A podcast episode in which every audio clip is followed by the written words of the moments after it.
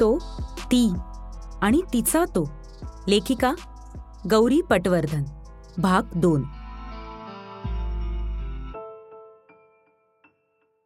शेवटी जान्हवीला ज्याची भीती होती तेच झालं. विक्रांतने बसमध्ये काढलेले जान्हवीचे फोटो विशालला पाठवून दिले. चूक सगळी जान्हवीचीच होती. त्या रात्री प्रवासात जान्हवीने विक्रांतवर इतका विश्वास टाकायलाच नको होता. पण ती त्याच्या देखणेपणाला फसली होती. त्याच्याच खांद्यावर डोकं ठेवून तिनं सगळी रात्र त्याच्याबरोबरच्या सेक्सबद्दलचा विचार करण्यात घालवली होती. जाग आल्यानंतर सुद्धा ती तशी झोपून राहिली होती. आणि आता त्याच रात्रीचं भूत तिच्या मानगुटीवर बसलं होतं. विक्रांतचे आणि तिचे फोटो तिच्या नवऱ्याच्या विशालच्या हाती पडले होते. तिचा नवरा फार चांगला माणूस होता. पण रात्रीच्या प्रवासात आपली बायको दुसऱ्या पुरुषाच्या खांद्यावर डोकं ठेवून बसलीये. तिचे कपडे पसरले आहेत. तो भलताच पुरुष तिच्या कपाळावर ओट टेकवतोय आणि आणि आपल्या बायकोच्या चेहऱ्यावर लाजरं हसू आहे. हे चित्र कुठल्या नवऱ्याला सहन होईल? जान्हवी मुळात दिसायला सुंदर होती. त्यांच्या कॉलेजची क्वीन होती. त्यात तिचे कमरे एवढे लांब केस अस्ताव्यस्त झालेले. विक्रांतही काहीसा त्या केसांमध्ये गुरफटलेला दिसत होता. गोऱ्या गालांवर किंचित गुलाबी छटा चढली होती. हे सगळं बघितल्यानंतर विशाल जान्हवीला माफ करणं शक्यच नव्हतं. त्या रात्रीबद्दल भयंकर गिल्टी वाटल्यामुळे जान्हवीने विशालला आपल्या हातून चूक घडल्याची कबुली तशी फोनवर दिलेली होती. ते सांगताना तिचा आवाज घाबरलेला होता. त्यात तिच्या वडिलांच्या तब्येतीचं टेन्शन डोक्यावर होतंच. म्हणून विशालनं तिला त्यावेळी धीरच दिला. त्यानं जान्हवीला सांगितलं होतं की तू काळजी करू नकोस. जे होईल ते आपण दोघं बघून घेऊ. पण तेव्हा परका पुरुष प्रवासात भेटला इतकंच विशालला माहीत होतं. फार फार तर काय नंबर्स एक्सचेंज केले. आणि आता त्याचा फोन येईल म्हणून बायको घाबरलीये. याच विचारात विशाल होता. It's not a big deal त्यानं हसून विषय उडवून लावला होता. आणि जान्हवीलाही फक्त आप्पांचा विचार कर एवढंच बजावलं होतं. जान्हवीचे आप्पा हॉस्पिटलच्या आयसीयूमध्ये होते. त्यांना भेटायला विशाल जळगावला आला होता. रात्रभर त्याने मुलांना घेऊन प्रवास केला होता. हॉस्पिटलमध्ये तो दिसला तेव्हाच त्याला पूर्ण खरं सांगून टाकावं असं फार वाटत होतं. पण जान्हवीला ते जमलंच नाही. विशालनंच विचारलं तेव्हा ती म्हणाली बाजूच्या सीटवरच्या विक्रांची ओळख झाली प्रवासात. त्याला आप्पांबद्दल सांगितलं तर त्याने समजून घेतलं. अरे सकाळी बस थांबली तेव्हा चहा वगैरे आणून दिला. गप्पा मारल्या. हे सगळं सांगताना जान्हवी विशालची नजर चोरत होती. पण ती तरी काय करणार होती? तिने जे केलं होतं त्यात फक्त तेवढंच सांगण्यासारखं होतं. काही झालं तरी मला हल्ली तुझ्यात काही इंटरेस्ट वाटत नाही. आपल्यात काही रोमॅन्स उरलेला नाही. अशा वेळीच नेमका हा हँडसम विक्रांत भेटला. तो खूप रोमॅन्टिक होता. दिसायला देखणा होता. छान गप्पा मारत होता आणि त्यामुळे मला तो आवडला. असं ती तिच्या नवऱ्याला कुठल्या तोंडानं सांगणार होती? रात्र संपली आणि जान्हवीच्या मनात भीती दाटून आली होती. विक्रांतबद्दलची भीती. अखेर त्यानं रात्री जान्हवीला मेसेज करून ब्लॅकमेल केलंच. जान्हवी इतकी घाबरली की तिनं मोबाईल स्विच ऑफ करून टाकला. काय रिप्लाय देणार होती ती त्याला? तिच्या या कृतीचा भलताच परिणाम झाला. विक्रांतनं तिचे त्याच्या खांद्यावर झोपलेले फोटो विशालला पाठवून दिले. आपली बायको परक्या माणसाच्या मिठीत पाहून विशालचा संताप होणं स्वाभाविक होतं. आणि त्यामुळेच तो केव्हापासून जान्हवीला नाही नाही ते बोलत होता. आणि ती मुक्काट्यानं मान खाली घालून ऐकून घेत होती. रागाच्या भरात विशाल म्हणाला तुझ्यासारखी कॅरेक्टरलेस बाई माझ्या मुलांची आई असूच शकत नाही. आत्ताच्या आत्ता माझ्या आयुष्यातून चालती हो. तेव्हा मात्र तिचा खरंच बांध फुटला. आणि जान्हवीनं अक्षरशः विशालचे पाय धरले. ती ओक्साबोक्षी रडत होती. विशाल प्लीज मला माफ कर.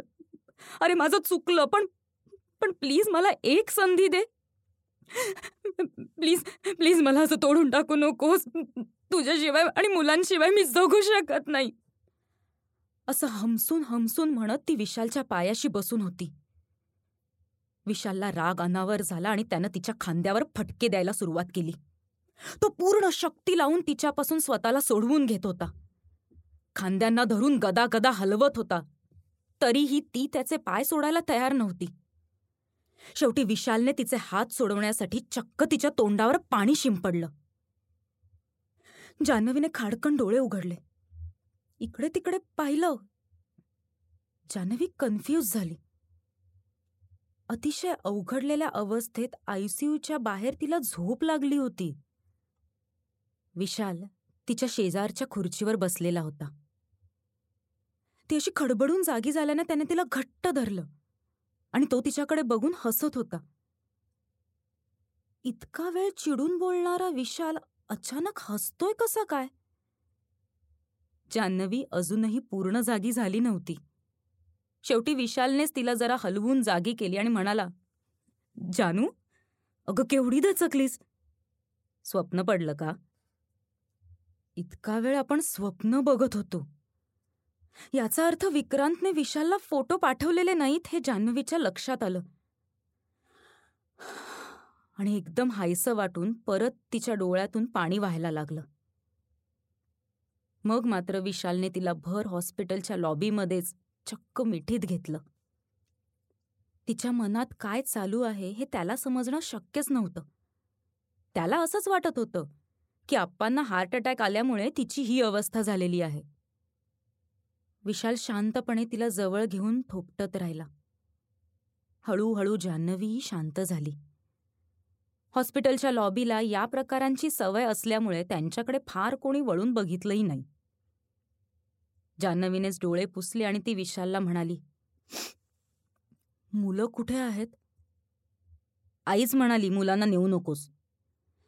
इथे काय परिस्थिती आहे ते माहिती नव्हतं. म्हटलं मुलांचे हाल कशाला करायचे?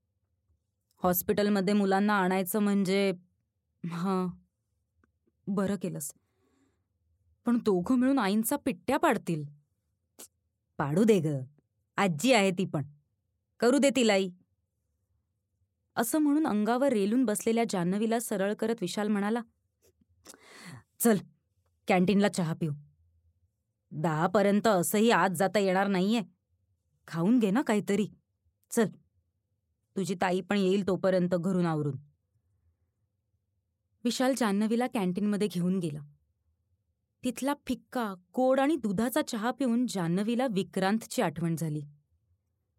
त्याने धाब्यावर खास तिच्यासाठी कडक आल्याचा चहा बनवून आणला होता. त्याचं खरं रूप दिसलेलं नसल्यामुळे त्यावेळी जान्हवी त्याच्यावर फारच खुश झाली होती. पण आता आता मात्र त्या चहाच्या कपामागे आणि त्या देखण्या रुबाबदार चेहऱ्यामागे कसा सैतान लपलाय याचा तिला अंदाज आला होता. अजून तरी त्याने तिच्याशी संपर्क साधलेला नव्हता. पण तो केव्हा ना केव्हा आपल्याला फोन किंवा मेसेज करणार याची जान्हवीला भीती वाटत होती. खरं तर विशालला सगळं सांगून मनावरचा भार हलका करायचा होता. पण जान्हवीला नवऱ्याच्या डोळ्यात डोळे घालून सगळं खरं सांगायची हिंमत होत नव्हती.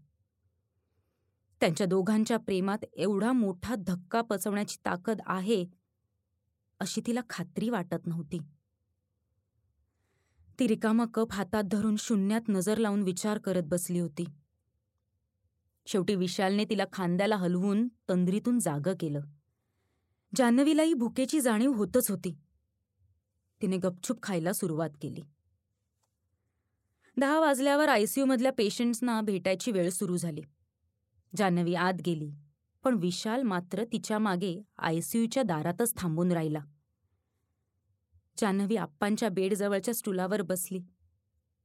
आप्पा आता कालपेक्षा बरे दिसत होते पण अजूनही डॉक्टरांची रिस्ट्रिक्शन्स होतीच. जान्हवीने आप्पांचा हात हातात घेतला आणि म्हणाली अप्पा अप्पा विशाल तुम्हाला भेटायला आलाय. त्याला आत बोलवू का?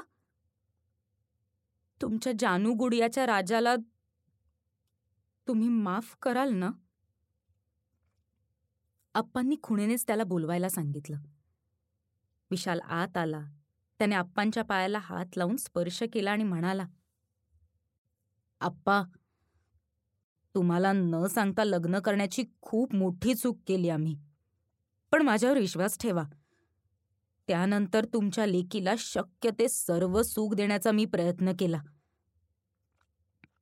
त्यावेळी केलेल्या चुकीची शिक्षा खूप कष्ट करून आम्ही दोघांनी भोगली. पण त्या सगळ्यात एकमेकांचा हात कधी सोडला नाही.